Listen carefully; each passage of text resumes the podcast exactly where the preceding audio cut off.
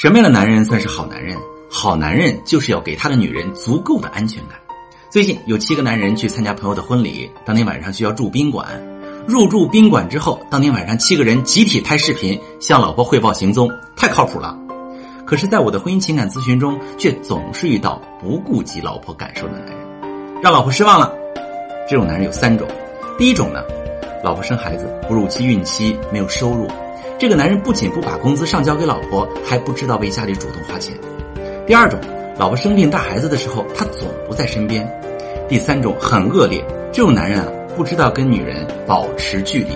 总是让老婆担心，没有安全感，还有的真的就出轨了。所以啊，我们就说，一个真正爱你的男人会主动做一些事让你觉得安全，他会包容你的脾气，理解你的不容易，在你需要的时候，他们总是会出现在你的身边。尤其他们会注意生活中的边界感，不会跟其他女人胡乱聊骚，尤其不会出轨，他们会非常在乎你的感受。如果在婚姻当中、感情当中，你遇到一个经常让你失望的男人，他做了一些让你失望的甚至伤害你的事情，你可以发私信，把你的情况详细的跟我说一说，我来教你如何改变他，获得幸福的感情。